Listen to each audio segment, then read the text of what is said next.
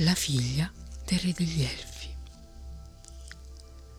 L'Irasel sente la nostalgia della terra. Nella sala architettata con raggi di luna, sogni, musica e miraggi, l'Irasel si inginocchiò sullo sfavillante pavimento dinanzi al trono del padre. E la luce del trono magico si rifletté nei suoi occhi azzurri che la rimandarono ormai priva di incantesimo. E stando in ginocchio, implorò una formula magica dal padre.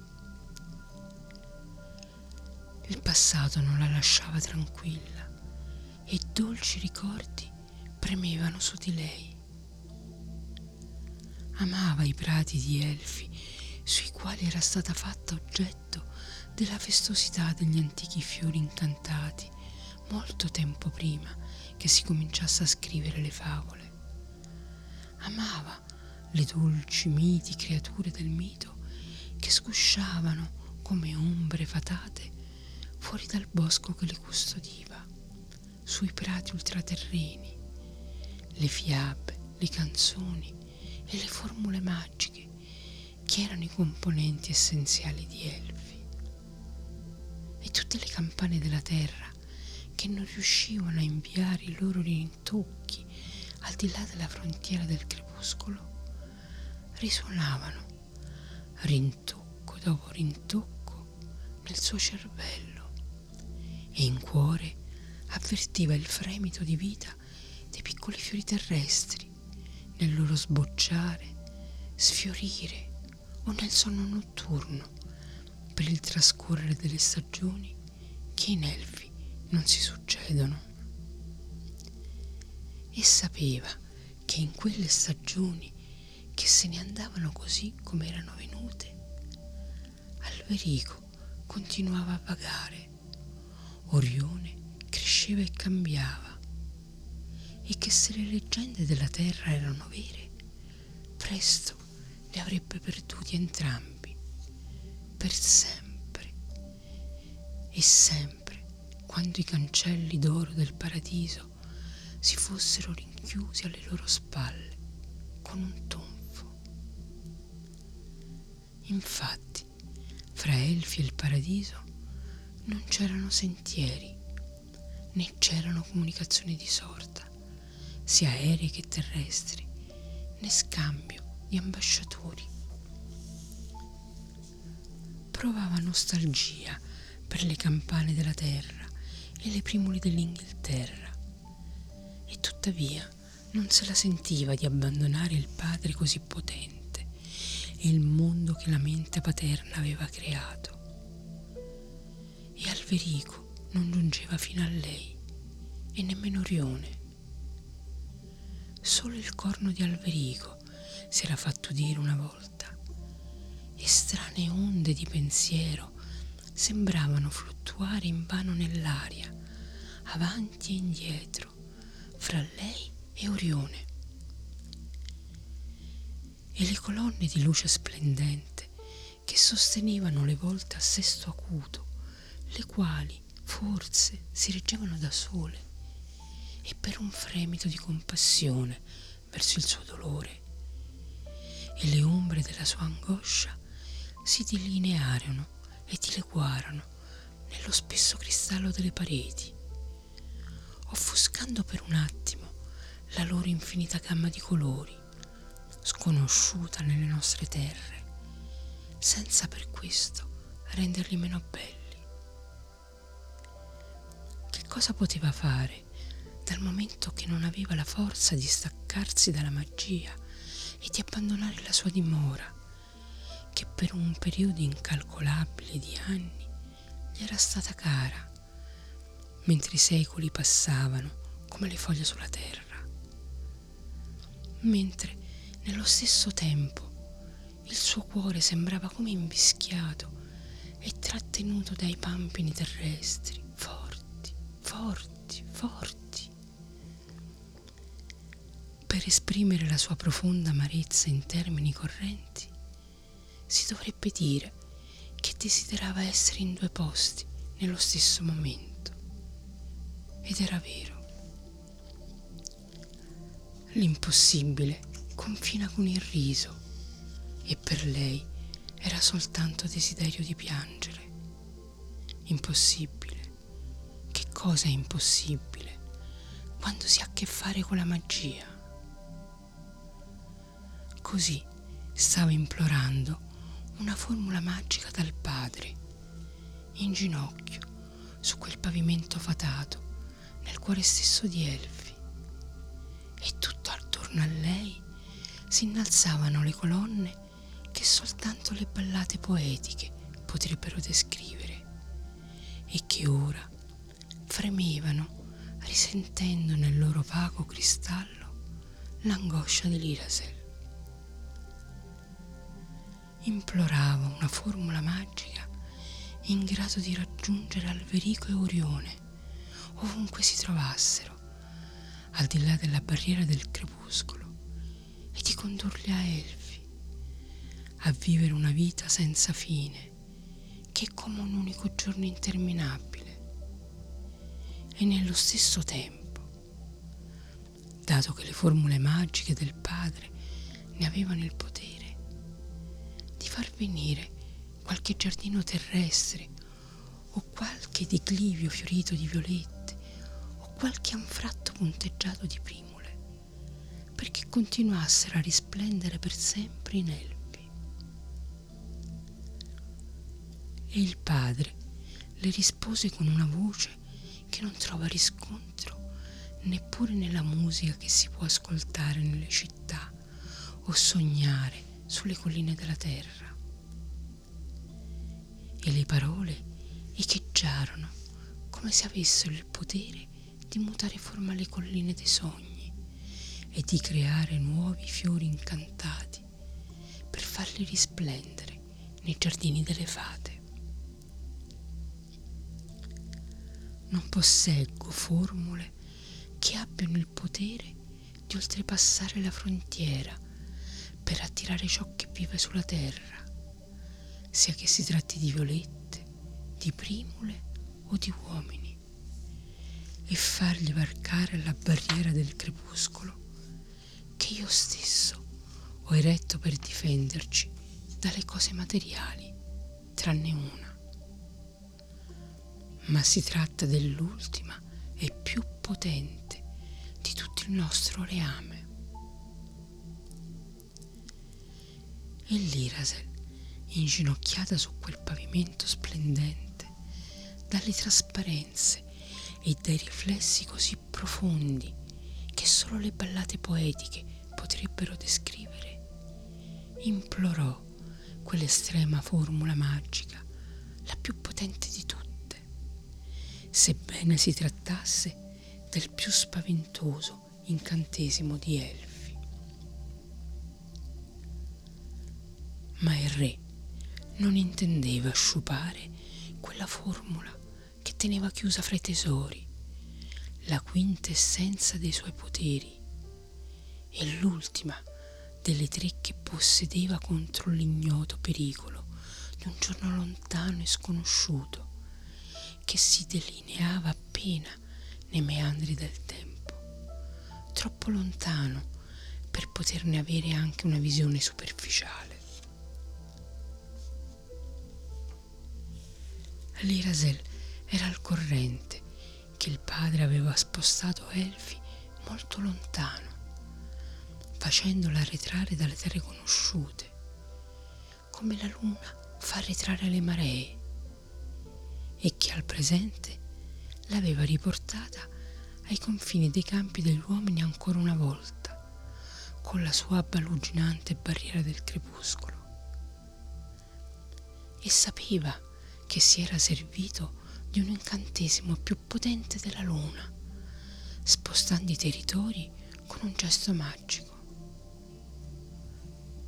Non poteva avvicinare di più Elfi alla terra senza tuttavia dover far uso di un incantesimo più raro di quello che opera la luna sulla bassa marea.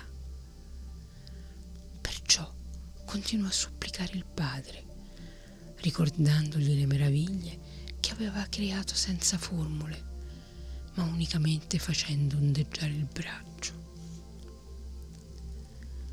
Parlò delle magiche orchidee che erano spuntate una volta sulle scarpate delle montagne degli Elfi, come un'improvvisa schiuma rosata. Dei soffici grappoli di bizzarri fiori color malva che sbocciavano fra l'erba delle vallette e dello splendore delle infiorescenze che adornavano i prati da sempre. Infatti, tutti quegli incantesimi erano opera del re, sia il canto degli uccelli che lo sbocciare dei fiori. Se meraviglie del genere erano state operate con un movimento della mano, ne poteva fare certamente un altro per avvicinare alcuni campi terrestri alle linee di confine. Oppure spostare un pochino Elfi verso la terra, come aveva già fatto per portarla a lontananze tali quante ne può percorrere una cometa nel suo corso, riportandola poi accanto ai campi degli uomini. Non posseggo che una formula magica che possa spostare anche di un palmo il nostro riame oltre i confini terrestri o che possa portare qualcosa della terra sul nostro territorio. E sono pochi sulla terra a conoscere una formula del genere che possa operarlo.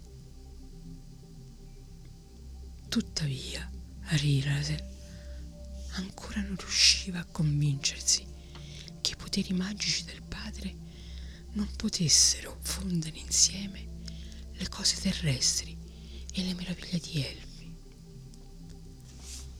Il re proseguì.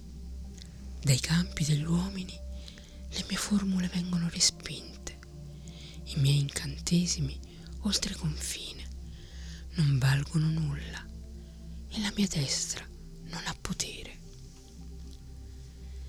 E dicendo quelle parole alzò il braccio destro per darle una dimostrazione.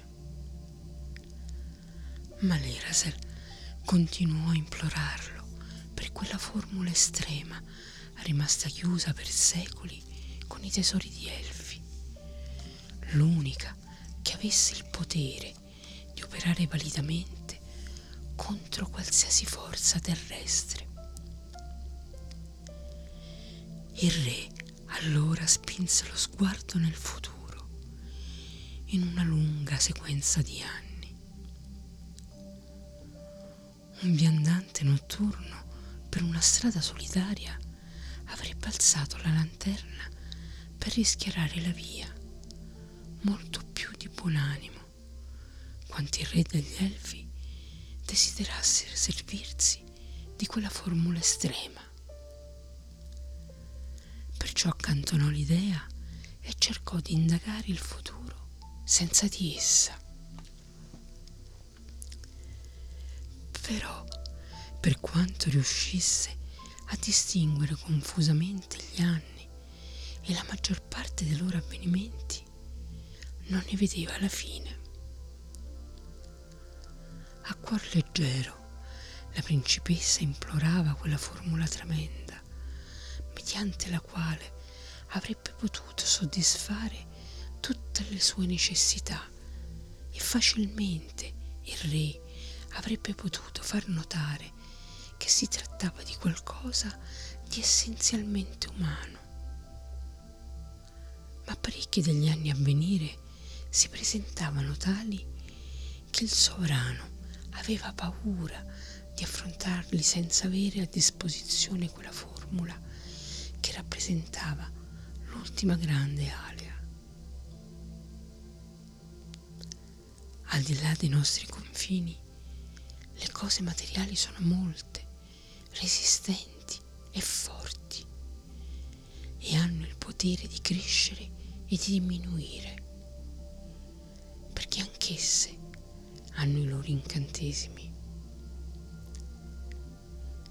se usassimo quest'ultima formula, andrebbe praticamente sprecata, in tutto il nostro reame non ne rimarrebbe più una in grado di far fronte alle cose terrestri, le quali moltiplicherebbero il loro potere e ci ridurrebbero in schiavitù senza che noi potessimo opporci e saremmo ridotti a niente più di una leggenda. Quindi dobbiamo conservare quella formula. Piuttosto che imporre il suo punto di vista, il re cercava di ragionare con la principessa per farla riflettere. Nonostante fosse il creatore, il re di tutta quella terra, delle sue meraviglie e della stessa luce nella quale fluttuavano. E ragionare in elfi non era una cosa di tutti i giorni, ma un'esotica meraviglia. Così sperava di poter stornare le fantasie di Lirasil sulla terra. Però la principessa non rispose, limitandosi a piangere e a piangere lacrime di rugiada fresca. E le catene delle montagne degli elfi furono percorse da un fremito, come se una folata di vento incantato facesse tremare le corde di violini, al di là della gamma dell'udito umano, attraverso le vie misteriose dell'aria. E tutte le creature di favola del reame di Elfi avvertirono nel cuore qualcosa di strano, come il morire lontano di un canto. Non è meglio per Elfi se faccio così? domandò il re. Ma l'Irasel continuò soltanto a piangere. Allora il sovrano sospirò, ripensando di nuovo al benessere di Elfi.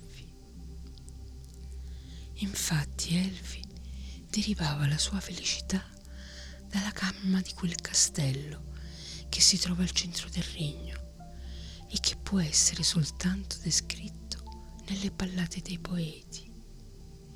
E ora le sue guglie stavano fremendo e la luminosità delle pareti era diminuita e un'aura di tristezza fluttuava dalle alte porte a sesto acuto, sui campi delle fate e sui recessi dei sogni. Se l'Irasel fosse stata felice, Elfi avrebbe ancora potuto cullarsi in quella luminosità senza nome e in quella calma senza fine che irradiava benessere perfino sulle cose materiali e se anche avesse perduto tutti i suoi tesori, che altro necessitava in quel momento? Così ordinò che gli venisse recato il cofano che si trovava nel tesoro di Elfi e il cavaliere che lo aveva custodito da sempre glielo portò. Il re aprì lo scrigno con una formula magica perché nessuna chiave lo avrebbe aperto. Ne trasse un antico rotolo di pergamena, si alzò in piedi e lo lesse, mentre sua figlia continuava a piangere. E le parole della formula avevano il suono di un'orchestra di violini nascosta nel folto di un bosco, formata da maestri scelti da molto tempo a mezzanotte di una notte d'estate, con uno strano chiarore lunare e l'atmosfera piena di bizzarrie e di misteri, come se ridestasse, suadente e inconoscibile, tutte le cose che vanno oltre la saggezza umana. Così lesse la formula e tutte le energie e le cose ubbidirono, non soltanto in elfi, ma anche oltre i confini della terra.